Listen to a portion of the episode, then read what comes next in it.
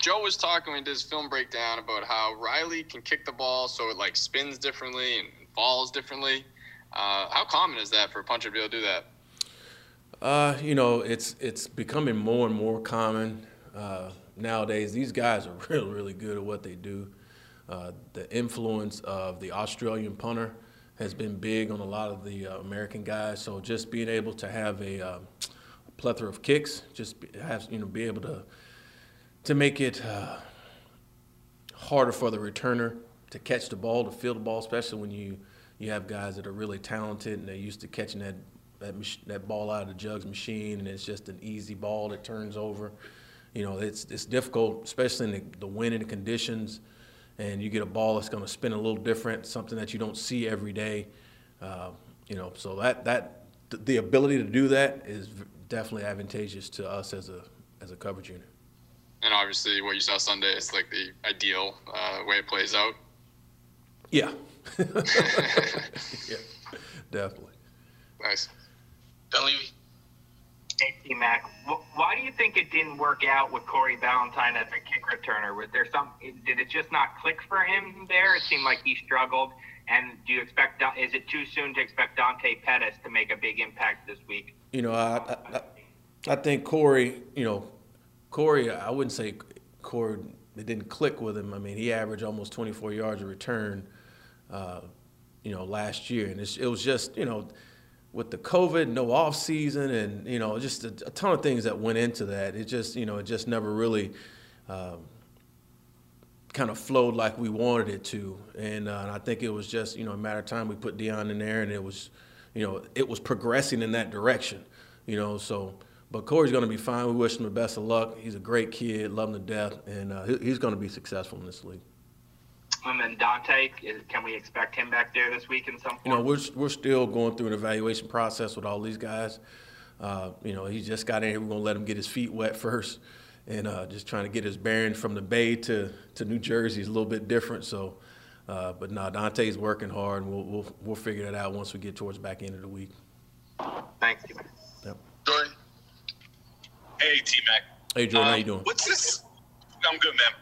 What's this season been like for you? I mean, uh, you got a new coach, a whole new regime. I know a lot of you guys as coaches kind of your families aren't even here. I don't know. I assume you probably haven't been able to go back and forth maybe as much as you were in the past and fly.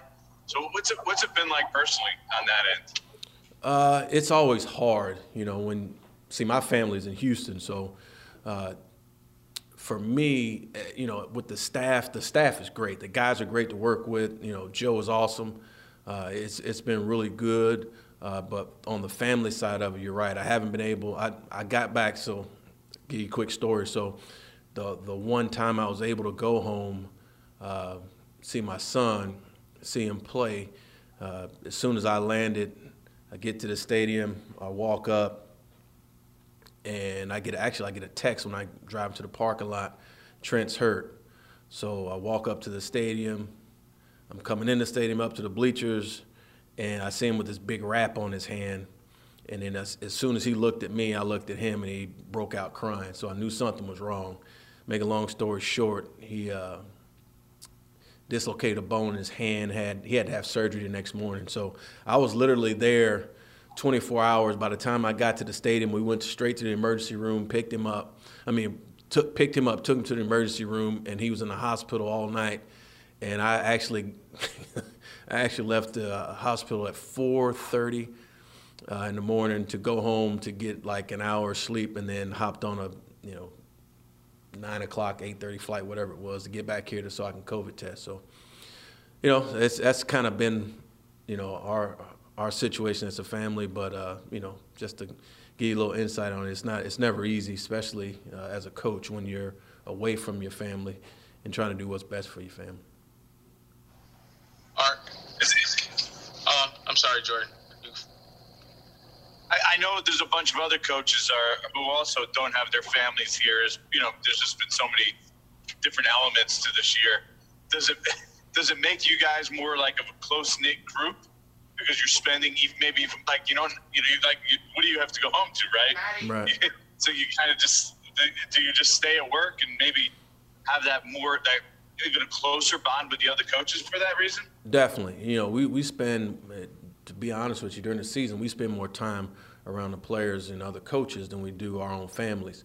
So, you know, you got to enjoy the guys that you're working with. And you're right, we, we do become a tight group because we spend so much time together. And, uh, you know, and that's a good thing. You know, I enjoy the guys that I work with. And, uh, you know, obviously we'd like to spend time with our families, but, you know, obviously we, we got we got to pay the bills and, and we got to do the things we got to do to, you know, to, to get things done. Appreciate it, man. Yep. Hey, T Mac, uh, saw saw Joe's breakdown on, on the website about the, the play that obviously Dan talked about, the Riley's punt. Um, and he mentioned the, you know, having Cam Brown lined up as what he called the Canadian gunner. I'm just curious, how common is that? Have you seen or used that in the past? And how did you guys, you know, if not, come to decide that that was a scheme you kind of wanted to work in this year? Yeah, we, we've used it before. We used it last year with Michael Thomas. Uh, it's been done uh, before, and uh, it's a good scheme against you know guys that teams that have really good returners, so you can get that pressure and that you know that third guy down the middle of the field uh, that acts as a third gunner for uh, your coverage. And again, just more speed on the ball, putting more pressure on the returner, and uh, either he's going to fair catch it or he's going to try and have to make a play, and it, it kind of worked out for us. Just and one more thing on Pettis. I know he might not be ready this week, but how much work did you put into him on the you know in the the draft process a couple years ago? And were you you know how in tune were you with him? I mean, obviously he has the numbers as a returner to back it up in college. Yeah, I mean, I you know Dante was one of the best returners, you know, one of the most prolific returners in the history of college football. So you know when he came out, you know I I liked him as a returner, and uh, you know he's on a really really good football team. If you go back and you look at the guys that were on that team, you know Budda Baker and Byron Murphy. I mean, there was a lot of good football players on that team. So uh, I, I watched them closely, you know, because we had to evaluate them, you know, all of them coming out. So. Uh, but no, Dante's working, and again, we'll we'll see where he is towards the back end of the week. We got time for one more. Patty. Hey, Coach, how are you? Hey, Pat, how you doing? Doing well, thank you. Awesome. Coach, just going back to uh, Dan's question at the top of the session here, did you start with Riley, you know, have him training differently in the off season because you knew you, might um, have him, you know, put that spin on the ball? Is this something that kind of came up? How long has he been working on it, and was there anything in particular he did to kind of, you know, practice that? He's he's been doing it for a couple of years now. Um, you know, he used to hit it all the time in practice last year, and he used to uh, do in pregame. But this year is the first year he's uh, he's hit it during the game. So I think the more and more reps he gets at it, the more he can feel confident in hitting the ball consistently, uh, and just abs- you know knowing exactly where the ball is going to go. And again, anytime you make a you start to develop in a shot, you know those guys want to make sure that they get enough practice reps and then enough game reps to where they feel comfortable with it. When I say game, like doing it in warm ups, doing it, you know, just in a game like situation. You know, they want to make sure that they feel confident that they can pull that, you know, pull that that that that head out of the bag when they need to.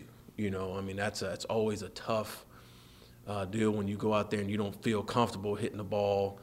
You know, when you when you're full of confidence and you know you can swing at it, you can make an aggressive swing you get a good result. And that's you know he's been working on it. So now that's part of uh, part of his bag of tricks.